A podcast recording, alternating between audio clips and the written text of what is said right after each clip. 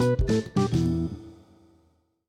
it's Multiply Your Money. It's episode number 79. And uh, we've been talking about doing crazy things like if you buy a Snickers bar, get a receipt for it and stick that in a freezer bag and just keep going with your day, right? Whatever you spend money on, get a receipt, stick it in the freezer bag. Uh, or if you're using a money app, make sure that you enter every single thing that you spend money on, right? Years ago, um, I didn't have money apps, right? Uh, I did this manually in an exercise book, and I ruled up columns, and I would write down what I spent, and I'd write down the amount, and say what I spent the money on. Okay, so I put the date, how much, and what I spent the money on, and then I had another column for categories. What was it? So if I bought a, sne- a, candy bar, for example, I'd put uh, candy bar. Right. Nowadays, I use a spreadsheet, and my spreadsheet in Excel shows the amount in columns labeled date, description, amount, total, and subtotals per category. Okay, such as phone, rent, transport, meals, bank fees, postage, stationery, medical, insurance, pets, loans. There's a lot of categories I've got, right? So I've got the date, the description, the amount, the total, and then the subtotals per category. So uh, if I look at my monthly spreadsheet, for example, I can uh, see how much I've already spent on my phone bills. Uh, this is really useful if I look at how much I'm spending on public transport. Because, you know, where I live, if I want to go into London, for example, I have to get on the, the high speed train, which means I've got to pay for parking, I've got to pay the train ticket, I've got to pay for the underground. Okay? And I enter those amounts. Okay, I put those in into the spreadsheet, and I can see that I spend quite a lot on on public transport. Okay, I can see that. I know exactly, in fact, how much I spend on train fares, and I know exactly how much I spent on weekly food shopping each month. And I know I've got it set up so I can see not only how much I spent on those things each month, but on average how I'm spending. So I'm actually looking at what did I spend in the over the last 12 months. Okay? So I can see on average what I'm spending. Okay? Okay, it's time to stop right here. Now I know some of my readers in the book emailed me and said, "No, this is a bit OCD." And you know what? I've already had a couple of emails from people listening to the podcast who said the same thing. You know, this is too much like hard work. It was really fun listening up to this point, but now you're getting me to do something. Okay? Well, look, I hate to say it, but yes, you need to be a little bit bit, a little bit obsessive about this at first. Okay, there's a little bit of heavy lifting on the front end here. Okay, so uh, you might say, well, look, I feel really really tight asking for a receipt for one dollar. Well, ask for it, or uh, use a money app and plug it in there, or make a note and stick that in the freezer bag. But at least record it. You don't have to do it publicly if that's too too threatening for you. But after a while, you just get used to it. And just I say stuff when I go up to the counter. I say, "Can I have a receipt, please? Please." They want a receipt for everything, and the person on the other side of the counter doesn't know who they are. They just think, "Oh, okay, this is a petty cash thing for their for their company or something." So they give you the receipt? After a while, you don't even worry about it. You say, "Can I have this? Can I have a receipt, please?" I was in Starbucks the other day, and I bought myself a coffee and a cinnamon roll. There's a bit of a pattern here, isn't there? Fruitcake, cinnamon rolls, and coffee. And I said, Can I have a receipt, please? They said, Yep, no problem. Okay. So um, I had a couple that were doing this, okay, Emily and Patrick. And it was her husband, Patrick, who asked Emily to get receipts for everything so they could tally up what they were spending each month. And she felt like Patrick was prying and judging her.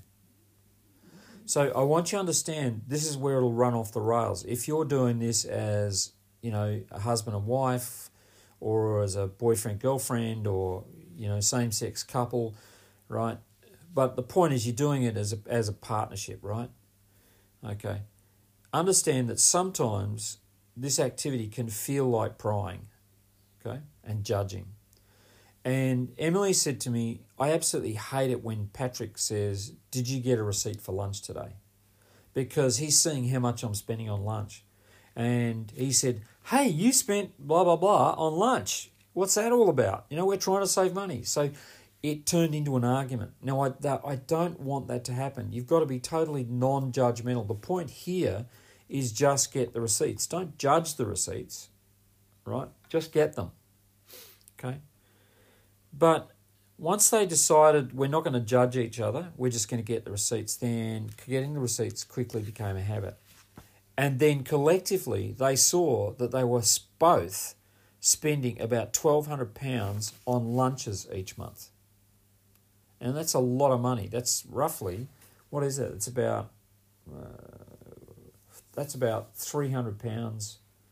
Yeah, it's £300 a week on takeaways. £300 a week. See? Um, but that was a real eye opener for them. Now, that wouldn't have been possible unless they started to track receipts and then cross check them off, off credit cards.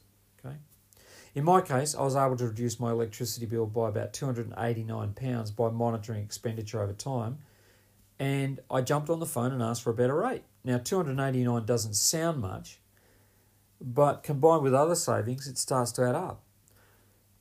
And right now, I would rather spend £289 on a birthday or Christmas presents than spend it on fuel bills. Okay, My brother Pip was able to reduce his energy bills by about £300 a year just by ringing up and renegotiating his tariff. Okay, you'll discover that once you start monitoring, you want to track even more. And this is, I get feedback from people all over the world telling me once they started this habit, they wanted to do more of it.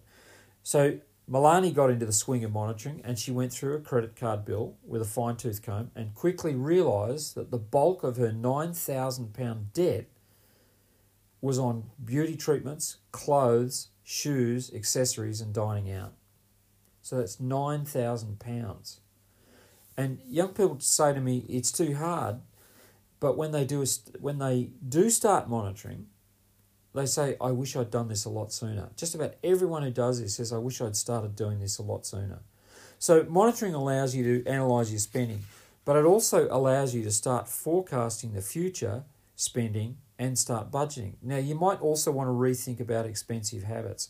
So, do you remember uh, if you've been following the episodes, I told you about a guy that spends £180 a weekend on alcohol? Well, he doesn't do that anymore. And Milani certainly has restricted herself to spending £100 only on clothing now. Okay, so she does £400 a month, not £400 a week. So without monitoring, you just keep wasting money. Okay? Without monitoring, you just, I can predict you'll just keep wasting money. You'll have no money. Okay? So this is what I want you to do. I want you to print out all your bank statements, you know, deposits, loans, credit cards, charge cards, store cards, and read them and highlight any standing orders, uh, highlight any fees and charges. Importantly, check that you're not paying for things you no longer use, such as gym memberships. And I want you to list every bill you receive and compile a list of all your current suppliers like electricity, gas, rates, rent, insurance. And you may need to do this over three months because some bills um, are, are quarterly, for example, like your TV license, or they might be annual bills like a, a vehicle registration or MOT bill, right? And then get yourself 12 freezer bags and label them, one for each month a year, and start collecting receipts for everything you buy and put them into those bags. And then at the end of the month, look at all the receipts you've collected and enter them into the spreadsheet and figure out what am I noticing, right? And if you've used a, a money app, then get the printout for the end of the month so you can see what am I spending and what am I spending my money on per category. And you can even set up mobile phone budget alerts from your bank to monitor your spending if you want to. Okay? So, this is the last question. This is a tough one. So, here's the thing I want you to think about. How's this how's this section of the podcast landing with you? Are you getting the benefit? Is it making sense?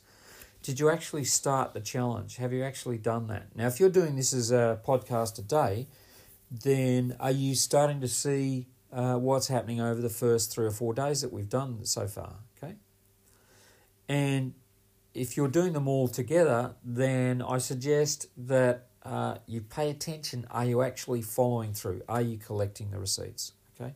Importantly, what have you decided to do as a result of what you've heard so far? That's the important thing. Hey, I'll see you in the next uh, episode. I think we're going to be episode number 80. Talk to you soon.